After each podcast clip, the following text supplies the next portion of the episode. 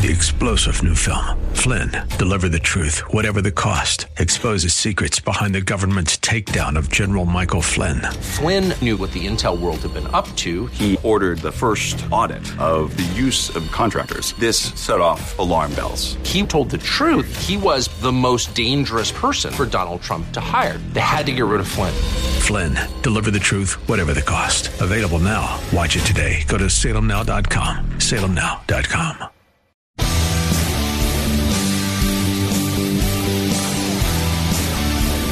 looking for truth from God's Word that you can understand and apply to your life? You'll find it today on Make It Clear with Dr. Stan Ponz. Listen now as Stan makes it clear.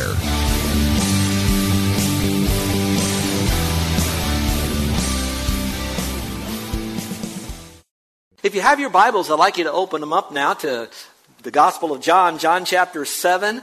I titled this message today, it's an easy title to come up with because of the content of the material that we're going to learn and study.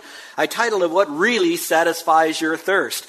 That's a simple question, but you know, they really work hard to show you what satisfies your thirst, particularly through the Super Bowl game, as they'll try to put up all those alcohol commercials up there. And yet, we already know that that does not satisfy your thirst. In fact, it actually complicates your life and destroys it. And you can also watch almost any other television commercial, and they're going to parade a lot of things out in front of you, thinking that you have this particular thirst, whatever it might be, for power, possessions, position, whatever it might be, and that will quench whatever thirst that you have. Unfortunately, those objects uh, eventually wear out or some, some new technology comes on board, and you have to get that, and that doesn't satisfy your thirst. Well, those of you who know Jesus Christ as your Savior, you already know it's not what satisfies your thirst, but it's who satisfies your thirst. And that's because you probably have gone through this chapter before. Now, if you look at this chapter, John chapter 7, you're going to find that it is a long chapter. And I'm going to do something I haven't done in a long time is I'm going to try to cover one chapter on one Sunday, knowing we have communion and baptism, and to make sure that you get home at an appropriate time. The reason I'm doing this on one Sunday is because sometimes you can take sections of the life of Christ through the Gospel of John and you can preach on that one section. But the entire chapter revolves around him being the water of life. And so to do that, we really have to understand the entire chapter, but it's not going to be difficult to do that. In fact, I like to look at this chapter and I look at it as probably a, probably a, a, a sea of, of, of, a desert that is, that is out there. But in the middle of it is a little oasis. And that oasis is where Jesus Christ claims that he is the water of life. And so I want to kind of explain a little bit about what's going around on the outside edges. I read some statistics recently that about 1 billion people a day are thirsty. I don't mean thirsty like you finished working in the yard and you want to get some water. I'm talking about people that are nearly dying because of not getting enough water. I read recently about an African American, uh, excuse me, an African teenager that was in Africa. And he tells the story how that for his family, he loads up the jugs on the side of his donkey and he goes to the well and then he brings the water back. Now, for some of us, that's no big deal. Just go down the road, get the water, bring it back, go on to other things. It took him all day to get to where the well was, load up those beakers of water, and bring them back. And he did that day after day after day after day after day after day after day after day. That was his life just to provide for his family. When I got thinking about that, we're not going to talk about what's going to satisfy your thirst in the physical world. We're going to talk about what satisfies your thirst in the inner man. If I look at the world today, there's probably between two and three billion people, maybe more, of course, that don't know Christ as their Savior. And so we would say they too are thirsty and they need to know Jesus Christ as their Savior. But the, un, the neat thing is, is that they're not so far away from the well of water that will give them and quench that thirst, Jesus Christ. He's right there before them. And I look at our beautiful island that is surrounded by immeasurable amount of water. Now, I know we cannot drink that salt water, but we have water, water everywhere. But our people in this island still need the water of life and how important that is. For just a moment, I'd like to kind of go up a little higher over chapter 7 and give you a little bit of what we might call a bird's eye view of the Gospel of John so you can see we're talking about the life of Christ. In John chapter 1 and even the very first verse, it talks about in the beginning was the Word and the Word was with God. And we're talking about Christ. So he was before the beginning. He was at the beginning, meaning creation. And so right at the very beginning of John, we see him as he pervades all eternity. And then in chapters 1 through chapter 6, you see really what we might call the first two and a half years of his life. And so we're kind of going through that, and we finish that when we finish John chapter 6. Now, today we're beginning a new section, 7 through 10, that's going to talk about the last six months of his life. So you're seeing how that the life of Christ is kind of being condensed here. And then when we get to the end, chapter 11 through 21, we're going to look at the last week of his life. So it starts out with a longer bite of his life, a shorter bite of his life, and then the last week of his life. And so today we're going to look a little bit about his life and how it feeds into the water of life. It's also interesting, too, if you look at John chapter 6 and John chapter 7. John chapter 6 was all about him being the bread of life. John chapter 7, he's the water of life. And in both of these, he's talking about that if you come to him and you drink and you eat, you will never thirst again and you'll never hunger again when you come to Christ. It's also interesting when you go John chapter 6 and John chapter 7 and you move into John chapter 8, you're going to see the attitudes about Christ intensify. The people who love Christ are going to love him even more and more deeply, and the sacrifice that they're making to know him is greater. But then those who are questioning are now moving into a real hatred for Christ, and they're moving in the direction where they want to kill Christ. So the hatred even intensifies as well. So we're beginning to see how it's moving from this confusion into a time of, of real hatred for Christ, wanting to kill him. So I'm, I'm glad that you're here today. So let's launch right into this study because I want to cover for you in this passage four things that in this area that I think people are looking for to satisfy their thirst that will not satisfy their thirst, and the only way is the one correct way, and we'll cover that today. So let's begin at John chapter 7. Let me read to you verse 1. And it starts out by saying this. After these things, Jesus was walking in Galilee, for he was unwilling to walk in Judea because the Jews were seeking to kill him.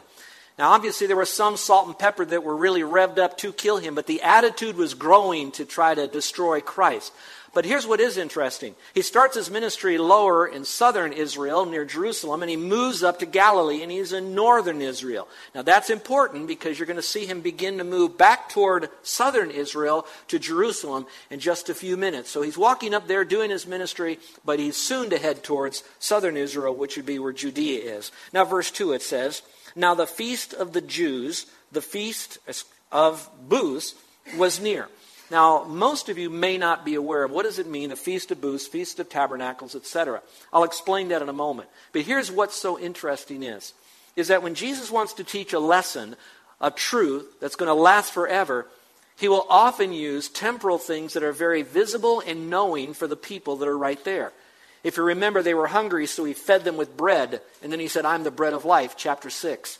Now he's going to talk about water and him being the water of life. Now you say, what's this feast of booths? Why is that so much about water? Well, first of all, let's talk about the Feast of Booths. Out of the three feasts that the Jews would celebrate, according to Josephus, he said that this was probably the most popular feast of all. The reason being is this one was filled with a lot more celebration. Passover was some celebration, but a lot of it was to remember what happened when they were, of course, going over the Passover time, moving from Egypt and then into the wilderness and hopefully into the, the promised land that eventually came. So it was a very celebratory time. They did a lot of feasting. A lot of it dealt with, oddly enough, with water and light because that symbolized what happened to them while they were in the wilderness. Now, this feast was something that they did celebrate. It was part of the Old Testament. Now, when they did this, they had the feast. And the water part of it was interesting because if you remember when they were in the wilderness, they were very, very thirsty. They were crying out for water as they soon got into the wilderness. And the Lord then said to Moses that all you need to do is strike the rock the first time and speak to it the second time. And out of it gushed rivers. I mean, like an avalanche of water that would come down. Those of you that remember many years ago when we were here, when we had the big flood up on top of the Pali, the water raced down the Pali, the Nuuanu stream. A huge log got caught in our stream in the water for eight to nine hours. Rooster tail, thousands and tens of thousands of gallons spilled over in our parking lot and flooded our entire place here. That would be like Moses speaking one time in a dry desert to this rock, and all of a sudden it gushed forth water. They would remember that. And the Feast of Tabernacles was a lot like that included in the Feast of Tabernacles. Now we're thousands of years after they're in the wilderness. They remembered, as a remembrance to their forefathers, that when they were in the wilderness, they lived in what we would call tents. Now, we're not talking so much about the Walmart tent that we'll do at our family Ohana camp in February. We're talking about little lean tos that they would make out of branches, little booths, like when you go to the, the mall or maybe the marketplace, you'll see little booths there at the flea market. And so they would live in these little booths.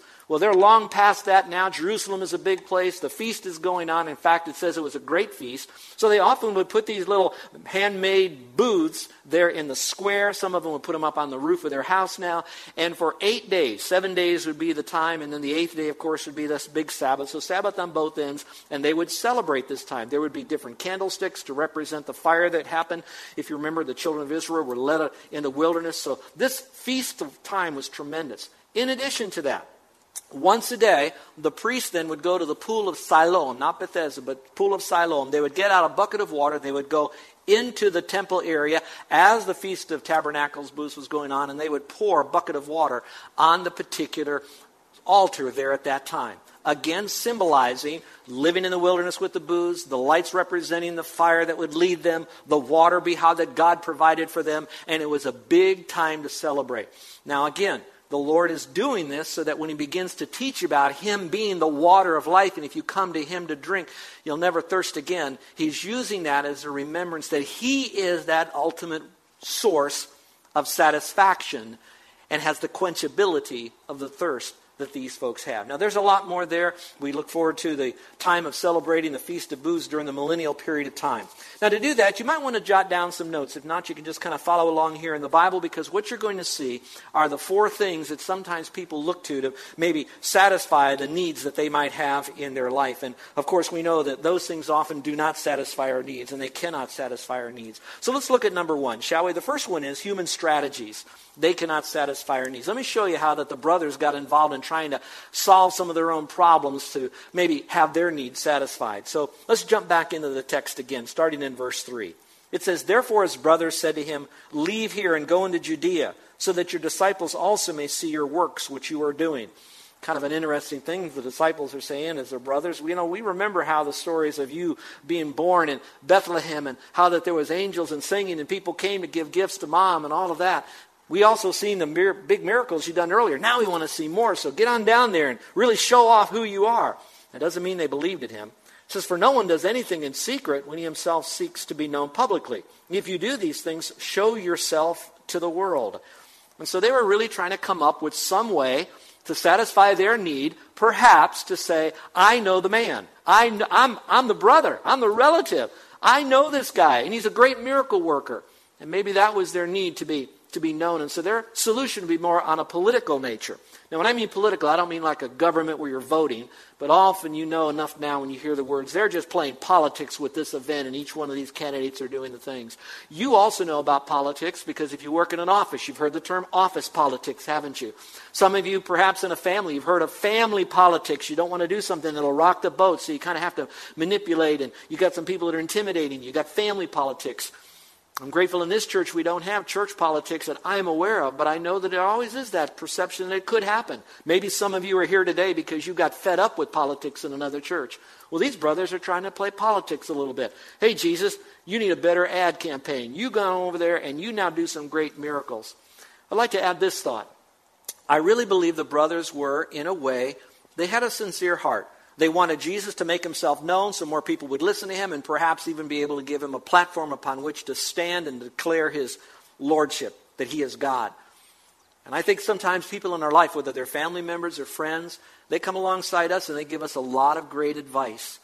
But at times we have to take that advice and we need to run that advice through the grid of Scripture to make sure is that biblical. Secondly, we need to run it through the grid of prayer to really sense the Holy Spirit prompting us and leading us and guiding us through all of this because even well family members can give us a lot of advice and not necessarily do we have to immediately jump to that advice. I think it's wise to listen and give them an audience, but again, God's advice, God's word, God's spirit trumps whatever family might give you, or at least will affirm whatever advice that your family might be able to give to you. Let's go back to the passage here. So you might want to say that uh, common sense is overruled by spiritual sense. So then Jesus goes a little bit further here and he said, You know, my time is not yet here, but your time is always opportune. In other words, this is not yet the time for me to do these great miracles yet. Your time, you can do whatever you want. Your time is opportune, and it's up to you. But for me, I've got to wait until it's my time. Now, that phrase, I'd like to encourage you to do your own personal Bible study. Look at that phrase when he says, My time is not yet come, and variations of it, and see how many times that the Lord uses that phrase, My time is still not yet. And here's what I say to that. You know, when you have this big um, political solution that we think that's out there, and it's not, and it's not going to work for us, perhaps we have to realize that in God's timing, that it's the strategy that we use. Lord, what is your timing? It still may be right, but the timing may be not right. It could be God's will, but the timing isn't there. Let me make a practical su- suggestion. Some of you that are maybe anticipating getting married, it may very well be God's will that you marry this guy or this gal. They're walking with the Lord. You guys seem to really know how to make each other tick and ticked. So there's a lot of that synergy going on. But now what you want to do is to sense, is this the right time? Oh, we can get married anytime we want. We have freedom in America. We're mature adults. But now, is it God's timing? Now, I can't tell you what that might be, but it goes back to, again, God's will and God's timing need to align. And so it was God's will that he would go to Jerusalem, and we'll see that in a moment. But at that very moment, it wasn't God's timing yet. So look at the things that are happening in your life to really sense is this God's will first, and then is God's will in this timing factor? I like this phrase love can wait, but lust can't. So be very careful on the decisions that we make that we don't make it one day sooner or one day later than He wants us to do it. But based again, is it His will? Let's go back to the passage again. So he says here, so Jesus said to them, My time is not yet here, but your time is always opportune. The world cannot hate you, but it hates me because I testify of it that its deeds are evil. So, what do you do when you want to find out is the strategy of the Lord or not? Well, first of all, go back into His Word. His will will be His Word. His timing will be doors that will open, doors that will close, the prompting of your heart and the confirmation of others. And then, secondly, how does God work against these strategies? Is that He will always, here it is, He will always, listen again, speak truth. And He will testify that which is truth. And often when He does, He will be convicting us because in this context of Scripture, he is speaking against evil and sin in our life. So sometimes when you're trying to strategize and get your needs met, it wouldn't surprise me because it happens to me that in the midst of God's will, God's timing, is also going to be God's conviction. So now what's happening to satisfy my needs is am I doing this based upon my own motives or is it for the Lord? Am I doing and making a decision while I'm still regarding iniquity in my heart? Am I still doing something that is going to hinder me from having the complete free flow of the Spirit of God using the Word of God to guide the child of God for the glory of God? So you have to go back to that. He will speak to those issues will, timing, and also motives. And it'll come back to His Word here. So the first is look at it from Scripture. He'll satisfy you through the Word of God. And may I say this? Watch this now. His scripture will always point to not what, but to whom? To Jesus Christ. Will Christ be glorified in meeting that particular need in your life? All right, that's number one. Let's go to the second one because there's many in this passage, but that might help you, and I think it might uh, be good for all of us. The second one deals a little bit more than just strategies. It's going to deal with um, something that uh, we would call speculation. They're moving in a direction where they're starting to speculate on what happens next. So let's go to the next part of the passage. But when his brothers had gone up to the feast, then he himself also went up, not publicly, but as if in secret. So the Jews were seeking him at the feast and were saying, Where is he? There is much grumbling among the crowds concerning him. Some were saying he is a good man. Others were saying, No, on the contrary, he leads the people astray. So what happens now when you have an issue in your life that's being unmet, a need, and you're thirsty to have that need met? we begin to look at the problem that we have and we begin to speculate. I wonder why this is happening and who is this here for and it shouldn't have happened to me. And so now we begin to what I call philosophize on all of this. We begin to try to solve the problem man's way. Look at it this way. Strategies talk about how we're going to do it and speculations helps answer why we're going to do it. And so now you want to ask some of the deeper motives of what you're doing. I couldn't help but think about the devastation in the northeast part of the United States. And those of you, how many of you know someone who has been touched in some measure by Sandy and that horrific storm? How many of you know someone like Would you raise your hand? They're all out here. Now, I'm saying that to say this. It would not surprise me that there are thousands of people that are trying to speculate why is this happening? Is it global warming? Is the government not taking care of us? Why did we move here, honey? Why did you take this job? Why would God let this? Did the stars not line up right? They're speculating all of this because their needs aren't being met. They've got problems and they want to have their physical needs met because that's where their thirst is. Now, I'm not against having physical needs met. I'm going to eat because my body tells me I'm hungry. I realize that. But the deepest needs we have are the inner needs. And so sometimes we philosophize over all of this. So look what Jesus says about that. Let's go back to the passage again. It says, When his brothers had gone up to the feast, then he himself went up, but not publicly, as if in secret. Some of you might be scratching your head because you might be looking at verse 9, and he tells them, You go to the feast. I do not go up to this feast because my time is not fully come, but you go on up. And then two verses later, he ends up going to the feast. So you're thinking, wait, did he just lie to them? Well, those of you that have a New International Version, you're going to find the phrase that says here that you're to go up because he's not going to go yet up. And I think that's probably the better way to interpret this passage, although the Greek scholars are divided on both, but the context still doesn't change any. And here's what we're saying when Jesus Christ wants to do something, he says, I'm not going to do it yet, but I'm going to do it in my timing. It all goes back to the timing of the Lord. So that's that passage in case you're struggling with that in some measure. That I want you to know that he wasn't giving duplicity, he wasn't giving a dual answer here. He just says, at this time, you guys go, I'm going to go later. And he did go. In fact, he went halfway through this wonderful feast and he showed up and he started teaching me. Let's go back to the passage here. So the Jews were seeking him at the feast and were saying, Where is he? If you will, circle the word Jews in your Bible because it's not just talking about Jewish people here. When it's said that in Scripture, it's talking about Jewish leaders. So this is not just talking about any Jew, it's talking about those that have positions of influence and power. And you'll see that in a moment. Goes on to say, go back to the passage. So the Jews were seeking him at the feast and were saying, Where is he? And there was much grumbling among the crowds.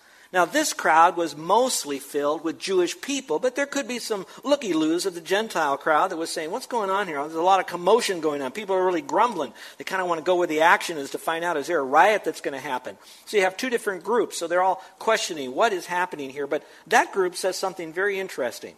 That group begins to speculate. Well, he, he's a good man, so he could take care of our needs. Let me pause for a moment. Jesus was good. We're not going to say anything less than that. But I will say that Jesus was more than good, he was perfect. And he was perfect because he was God. So they had part of that right. He's a good man, but he wasn't, they weren't totally right. He was more than just a good man. We have a lot of good people in our society, but none of them are God. Jesus was good because he was God, and he was more than good because he was God. He was perfect. Now go back.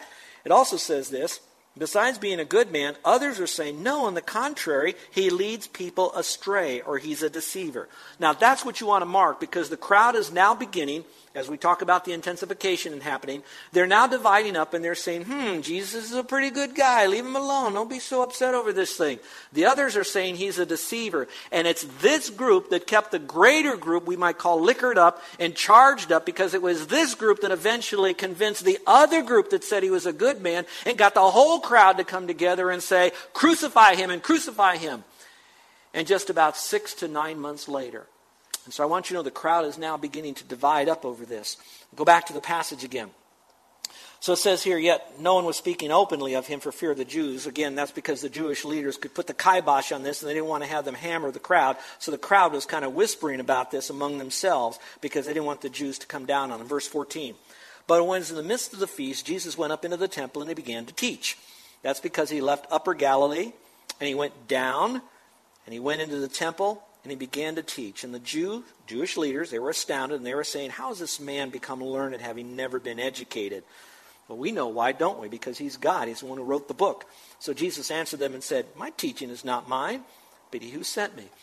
You know, Jesus loves that phrase, and he keeps having to remind them. I went through Scripture and I counted how many times it said he was sent from God the Father. I found it little as, as, as little as 38 times. Jesus said, I am sent of God. When it says, I speak for God or I speak God's word, that is found no less than 10 times. He's sent from God because he is God. He speaks for God because he is God. And that's what he's saying. I am God. And that's the whole theme of the book, is that Jesus Christ is Lord. And he says, I'm the one who can deal with that. And I think that's important. Let's go down to the next verse. Verse 17, so he says, If anyone is willing to do his will, he will know of the teaching, whether it is of God or whether I speak for myself. Now look up here for just a moment when we have this philosophy out here and we're speculating to get our needs met, and so now we're saying, well, maybe there is something in Christianity. It seems like other religions, the people that are in them, they get converted out of those religions and they come to Christ. What we don't find are true, blood bought, born again believers in Christ who convert out of authentic Christianity after they've trusted Christ into other religions, isms, or spasms. They may not always live like Christ, but that doesn't mean they embrace a completely different value system and they go after that if they truly trusted Christ. So they're saying, hmm, there may be some truth in this. So they're having some speculation on this philosophy. Jesus, in this chapter, gives us two responses when we're faced with those dilemmas. Now, when you see these responses, you're going to scratch your head and you're going to say, I don't see how this thing works. And I will only say to you, in as much aloha and love that I can, if you maintain that, I don't see how that works, I'm not going to do it, you'll be not much different than the crowd that said he's a good man, or I still need to study more, etc. Because here was his answer when you finally came up and you were confronted with Christ. Verse 17 says this you're listening to Make It Clear with the teaching of Dr. Stan Ponz, founder of Make It Clear Ministries. Make It Clear is dedicated to taking the Word of God with clarity into every person's world. It is the support of listeners like you who make the ministry of Make It Clear possible. You can provide your tax deductible gift to Make It Clear online by going to makeitclear.org, or you can mail your gift to Make It Clear. P.O. Box 607901, Orlando, Florida 32860. Thank you for helping us make it clear. If you would like to have Dr. Ponz speak at your church or event, please send us an email at tellmemore at makeitclear.org. Thank you, and remember to make it clear.